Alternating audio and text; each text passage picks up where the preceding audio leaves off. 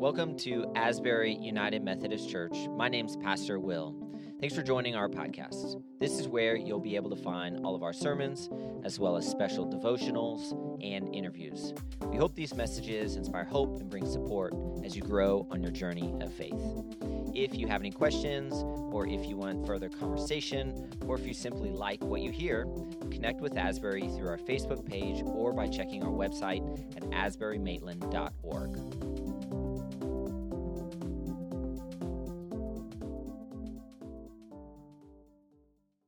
Well, as that video reminded us, uh, we are starting a brand new series of sermons today that we're calling Help My Unbelief. Help My Unbelief. And what we're going to be doing as a church family over the next seven weeks, uh, this is going to last about a month and a half, uh, we're going to be looking at difficult questions of faith, tough questions of faith. Now, we saw and we heard the questions that we'll be looking at in the bumper video, but here they are once more, just in case we missed them. I know there's a lot. Uh, number one, why are Christians hypocrites? Number two, is free will worth all the suffering? Number three, isn't the Bible full of myths? Number four, why would an all powerful God require prayer? Number five, are we allowed to question God? Number six, how does a Christian make sense of other religions? And then finally, number seven, why didn't God save my loved one from dying? So, really easy questions, right? Really simple questions. They're not easy, they're not simple, but they are important questions, aren't they? They're critical questions, worthwhile questions. And they're also questions that I think come from a place of wanting to make sense of our faith. Uh, I remember hearing a story about Daniel Aldrich, who for a while served as the chancellor of a university in California. Well, one time back in 1986, he was giving the commencement address, and in that address, um, he told a story about a graduate from the university. And what this graduate had done is he had sent his diploma that he had received in the mail uh, to Daniel Aldrich with a letter stating that he was returning his diploma. Despite all those years of study, all the money that he spent in tuition, he was returning his diploma because it hadn't enabled him to get a job as he had expected. And so, what Aldrich did is he sent the diploma back to the young man with a letter reminding him what the purpose of a university is. The purpose of a university, he told him, is not to guarantee you the victory. The purpose of a university is to equip you for the challenges of life. And that's a model of faith, too. That faith is not about having the answers given to us on a silver platter in an easy way. Faith is about asking those tough questions, those difficult questions that we named just a moment ago, and then wrestling with God and wrestling with the scriptures, um, trying to figure out what it means to be a follower of Christ. And in doing these things, that's how we grow. That's how we come to embody a faith that really honors and pleases God. So, with all that in mind, the question that we're going to start with this morning as we kick off this new series is this. It's up here on the screen. Let's say this together on the count of three. One, two, three, go. Why are Christians hypocrites? Why are Christians hypocrites? You ever wonder that before? I want to begin this conversation by acknowledging that this is a worthwhile question, as we said just a moment ago. Because unfortunately, folks, that's the general perception of Christians nowadays in the 21st century, particularly from younger people, that by and large, those of us who identify as Christian, we tend to be seen as hypocrites. Um, there was a book that came out back in 2007, and so this would have been 15 years ago. And it shocked a lot of people, it surprised a lot of people. Uh, we see it up here on the screen. The book was entitled Unchristian. The subtitle was What a New Generation Thinks of Christianity and Why It Matters. Unchristian, What a New Generation Thinks of Christianity and Why It Matters. Anybody ever heard, this, heard of this book before or maybe seen it in bookstores? If you're interested, you can find it in bookstores or Amazon.com, I'm sure sells it. But the book was written by two authors, David Kinnaman and Gabe Lyons. And at the time, both of these men were researchers with the Barna Group. And if you're not familiar with the Barna Group, the Barna Group is a Christian polling firm that tries to make sense of um, Christianity in America and what people believe and what they think. Well, these researchers wanted to find out, and this was in the mid 2000s, they wanted to find out why young people were leaving the church.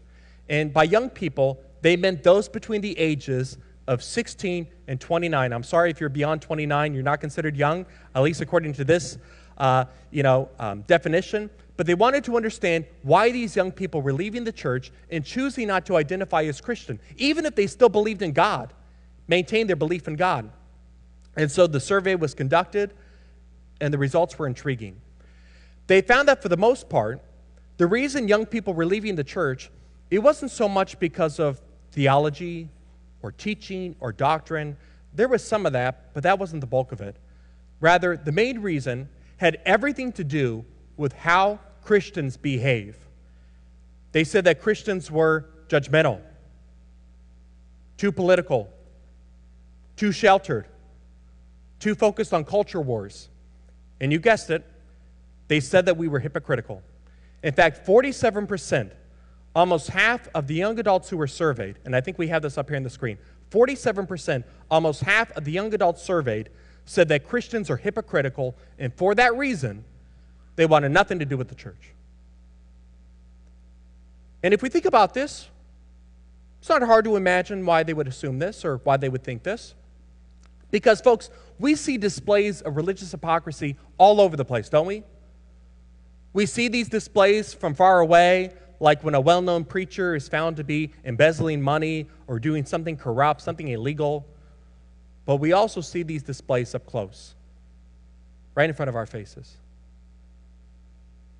I remember when I was in college, I took a class called The History of Jazz.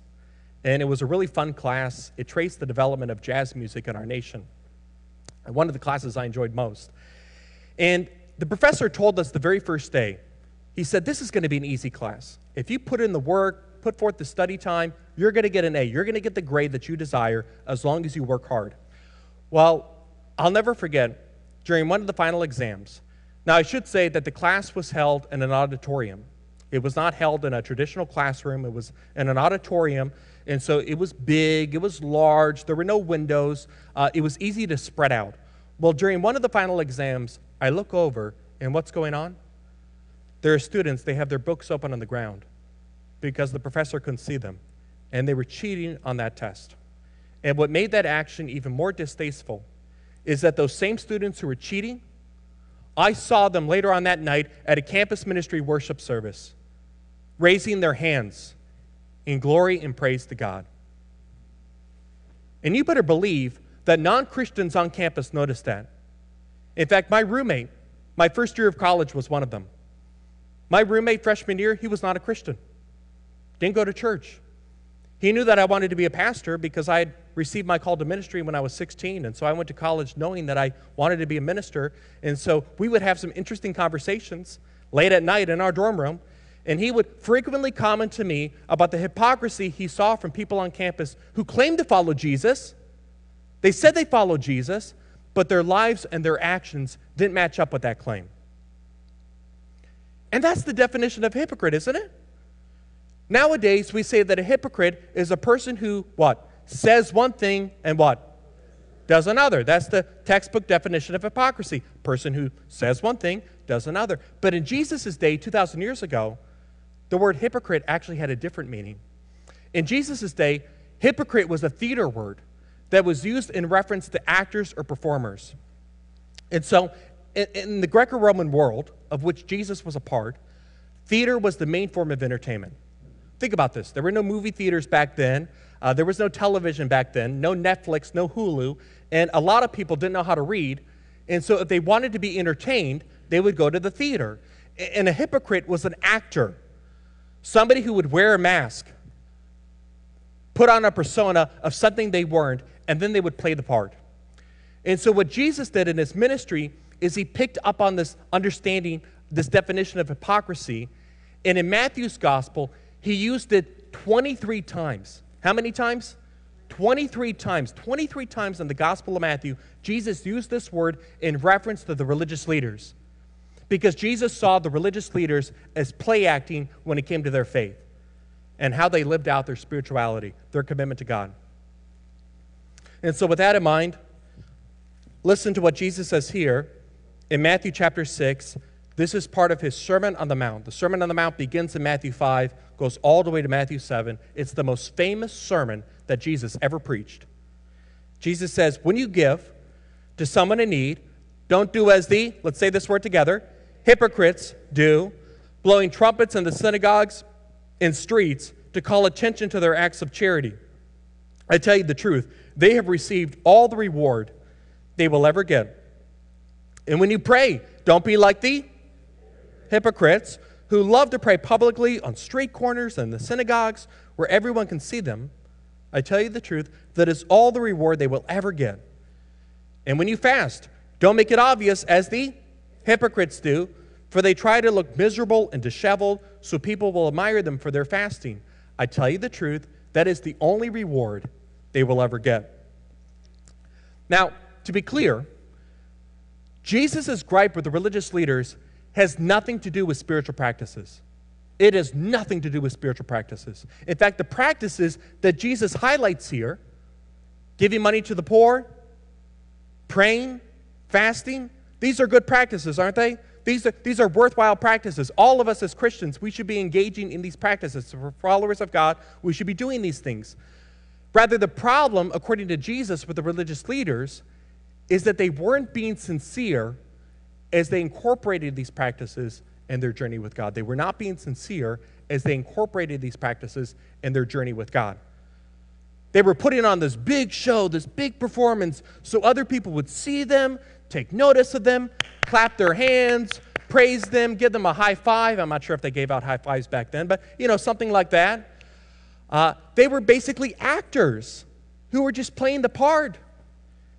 And unfortunately, that's the perception that people have today of Christians. I'm sorry if this doesn't flatter you, but that's the perception that people have today of us as Christians. They say that we're just actors, we're, we're fake, we're phony, we're not sincere, we're disingenuous. Yeah, we go to church. Yeah, we pray. Yeah, we read the Bible. Yeah, we do all these religious things, but so what? We also cheat on tests. We cut people off in traffic, and then we use a very specific gesture to tell those people what we think of them that they're number one, right? We're rude to servers at the restaurant. I had a friend in college who was a server, and she told me the crowd that she hated to deal with was the after church crowd because they were some of the rudest people, she said. And they also hardly ever tipped. And so, listen, if you got to eat today, please make sure that you tip your server very well and that you're nice to that person and sometimes we could be obnoxious to people who don't see things our way. I mean, if that's your perception of a Christian and you're not a Christ follower, then why would you want to become one? I'm reminded of this quote by Brennan Manning, who passed away back in 2013. I hope to meet him one day. In fact, I expect to meet him one day in heaven. Uh, he was a great spiritual writer. Uh, he said this The single greatest cause of atheism in the world today is Christians who acknowledge Jesus with their lips and walk out the door and deny him by their lifestyle. That is what an unbelieving world simply finds unbelievable. Folks, the world is watching us, and it's safe to say that they're not always impressed by what they see. And if I could be especially honest this morning, I don't blame them because I'm not always impressed by what I see, especially when I look in the mirror from me um, Hannah and Noah, uh, the children who I never talk about, uh, are, are twins. Uh, actually, I do talk about them quite a lot, but they're going to be four years old later on this month, uh, on the 22nd of January. And so we look forward to, to celebrating their birthday. Now, I know I, I do talk about Hannah and Noah a whole bunch, but I don't think I've shared with you that when Hannah and Noah were born, they were actually premature. They were not supposed to be born in January. They were supposed to be born on March 15th, just the day after my birthday. And so they came about two months early. And for that reason, as soon as they were born, they had to be transported to the NICU, uh, the neonatal intensive care unit. And what made all that even more complicated, messy for us, is that the NICU that they were sent to was an out of network hospital. Do you see where this is going? They were born in an in network hospital, but then they were sent by that hospital to an out of network NICU. Now, eventually, the insurance company covered everything, right? But it took a lot of headache to get there. So I remember one day I went to the mailbox and opened it up, and I see this bill from the hospital, and I simply could not wait, so I opened it up right away, and I almost had to be hospitalized when I look at the number because my heart pretty much fell out of my chest. It was this astronomical number, tens of thousands of dollars, way beyond a deductible, and I knew that it was inappropriate, and so I, I go inside the house and I call the hospital, and the hospital person said to me, Well, Mr. Jones, you got to take that up with the insurance company. So I said, All right. Hang up the phone. I called the insurance company. And you know what they said to me? Mr. Jones, you need to take that up with the hospital. And I said, You ever been there before? I said, I'm not doing this. I'm not going to be the middle person between the hospital, the insurance company. So I got a hospital representative on the phone. I got an insurance representative on the phone. We spent about 45 minutes to an hour talking. And finally, it was all cleared up. And the hospital said to me, You are not responsible for that bill. Just throw it away, discard it, don't worry about it. And then I thought, Okay, we're done. This is all over. I am so naive. Another month later, I go to the mailbox. I should have stopped checking the mail at that point. But I go to the mailbox, another bill from the hospital, and so I open it up, and again, this astronomical number. And I was fed up, and so I immediately called the hospital, and I was talking to this person, and it seemed as if this person was telling me that I didn't understand my insurance plan that I would be responsible for that bill. Well, I wasn't going to take that or handle that. And so I began to get rude. I talked over this person, and uh, I got super defensive. And then finally, toward the end of the call, um, she told me I wasn't going to be responsible. And we had cleared everything up, but I wasn't too happy about my demeanor. And so when I hung up, I felt convicted by the Holy Spirit. And I thought to myself, you know, this person probably deals with angry people all day and I just made her day that much worse.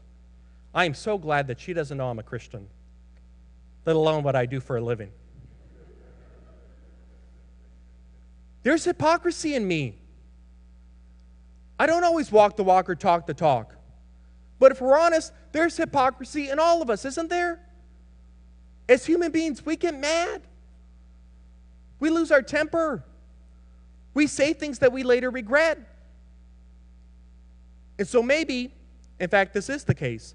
An important first step when it comes to combating hypocrisy in the church is to admit that we're all hypocrites to some degree. Somebody say, I'm a hypocrite. I didn't hear the enthusiasm there. I'm a hypocrite. We all are. That was the problem with the religious leaders in Jesus' day. It's not simply that they weren't being sincere as they practiced their faith, is that they refused to recognize their own struggles with sin. That's why Jesus went on to say these words in the Sermon on the Mount. This is a pretty familiar passage. Jesus says, And why worry about a speck in your friend's eye when you have a log in your own? How can you think of saying to your friend, Let me help you get rid of that speck in your eye when you can't see past the log in your own eye? Hypocrite. There's that word again, 23 times in this gospel. Hypocrite. First, get rid of the log in your own eye, then you will see well enough to deal with the speck in your friend's eye. The religious leaders back then put themselves on a spiritual platform above everybody else. They thought so highly of themselves, they thought so well of themselves, that they were blind to their own struggles with sin. We see this time and again in the Gospels. Remember the story of the woman who was caught in adultery in John chapter 8? The people had their stones in hand. They were just about to stone this person because she had violated the law of Moses. And what did Jesus say? Let the person who has no sin cast the first stone. Jesus had to remind the people, he had to remind the religious leaders in particular, that they too were sinners. And that's what we need to recognize as we combat hypocrisy in the church that we ourselves are sinners. We're imperfect. We screw up. We mess up. Maybe our sin looks different than somebody else's, but we still sin. The Apostle Paul said that I am the chief of all sinners. All of us should say that I am the chief of all sinners. I am the chief of all hypocrites. I am the chief of all screw ups. And, folks, let me tell us something else. When people outside the church hear us as Christians not making excuses for our sin or ignoring our sin, but actually owning up to it, they'll find that to be a breath of fresh air. And that book that I mentioned, which again, if you uh, want to read it, you can find it um, in stores or online. And that book that I mentioned, Unchristian, What a New Generation Thinks of Christianity and Why It Matters. The authors tell the story about this pastor named Josh, who served the church in Los Angeles, California. And Pastor Josh and his leadership team recognized that, for the most part, there were no young people at their church because of the negative perceptions that were out there of Christians. And they were located in a community that had lots of young people, and they wanted to change all that. So, in April time, they decided to do a different kind of sermon series. Pastor Josh had to convince his leaders to actually do this sermon series because at first they were not on board. They thought that it was too controversial, but they decided to do it anyway. The series was called Confessions of a Sinful Church. The series lasted for five weeks. and it involved confessing sins that the Church Universal has committed over the past 2,000 years. These were the sermon titles Apology number one We're sorry for our self righteousness and hypocrisy. Apology number two We are sorry for our endorsement of slavery. Because unfortunately, there were Christians during the antebellum period who supported slavery. One of my assignments when I was in seminary was to read sermons from preachers who had used the Bible to support slavery. Apology number three we are sorry for our mistreatment of LGBTQ individuals. Apology number four we're sorry for the medieval crusades. And then apology number five we're sorry for saying that the earth is flat. Because there were Christians. Um, remember Copernicus? He was excommunicated from the church because he had said that the sun instead of the earth was the center of the universe. So historically, there have been Christians, not all Christians, but some Christians, opposed to science. Well, after they had planned out the sermon series, what the leadership team did next was they put together postcards advertising the series and they, they passed them out at the local college campus. And you know what happened?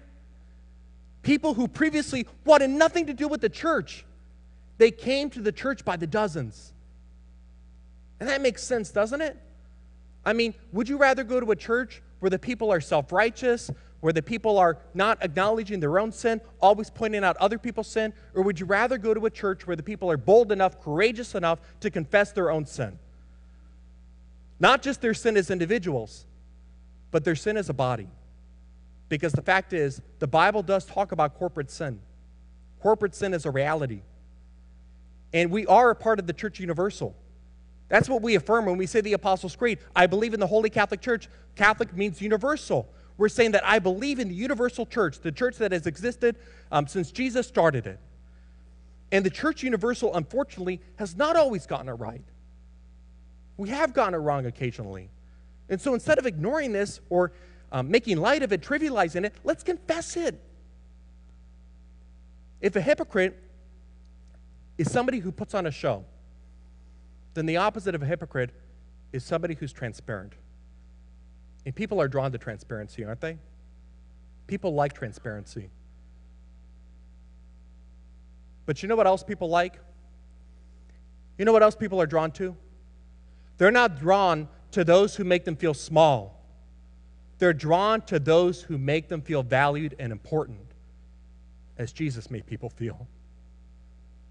You ever wonder why those with bad reputations flock to Jesus so much? I mean, they were always around Jesus. Jesus could hardly walk uh, and get away from them because Jesus didn't make them feel insignificant like other people did, particularly the religious leaders. Instead, he made them feel important. Check out what it says here in the Gospel of Luke, chapter 15, verses 1 and 2. This is one of my favorite passages in Scripture. It says, Tax collectors and other notorious sinners. Do we have any notorious sinners in worship today? Tax collectors and other notorious sinners often came to listen to Jesus teach. This made the Pharisees and teachers of religious law complain that he was associating with such sinful people, even eating with them. And so Jesus' association with sinners was more than just saying hello when he saw them on the street. Even the religious leaders would do that much. It involved real friendship.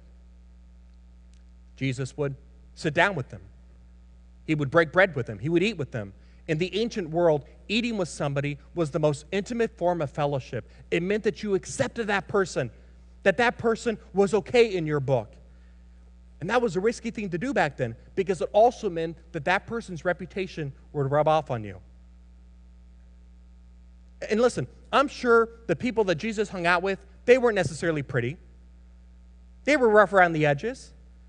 They cursed, they swore, they got drunk. They didn't observe appropriate sexual boundaries. But Jesus didn't focus on those things. It's not that those things didn't matter, but Jesus wanted people to understand that above all, they were children of God. They had a place in God's family. Folks, we in the church, and I include myself in this category as much as I do anybody else, we in the church need to do a better job with this and follow Jesus' lead. And when we do, the people whom we're called to reach, they won't see us as hypocrites. They'll see us as approachable, relatable, humble. They'll be drawn to our community where they'll find their lives transformed by the risen Jesus.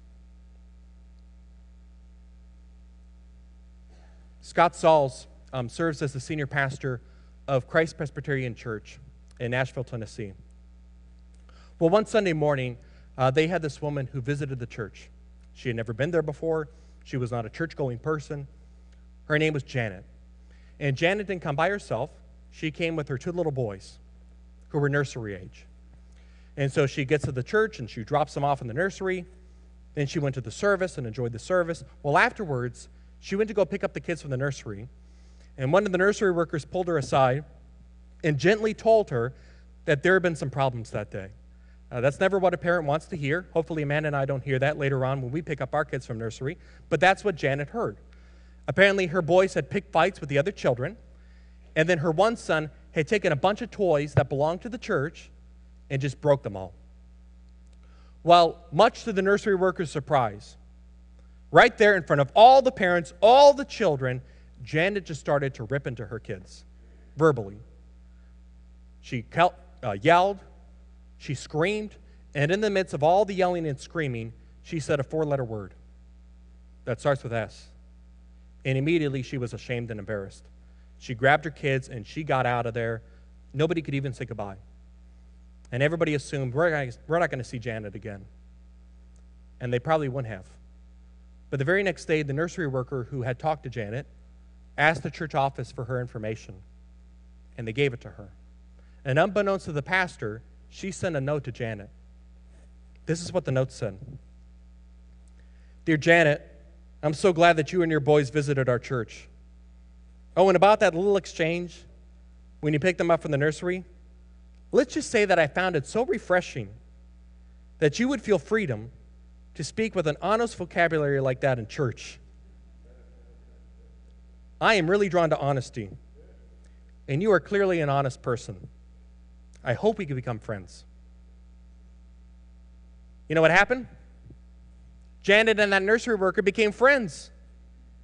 Janet came back to the church that next Sunday, and the Sunday after that, and the Sunday after that, and the Sunday after that, and the Sunday after that, and pretty soon Janet became the director of the nursery.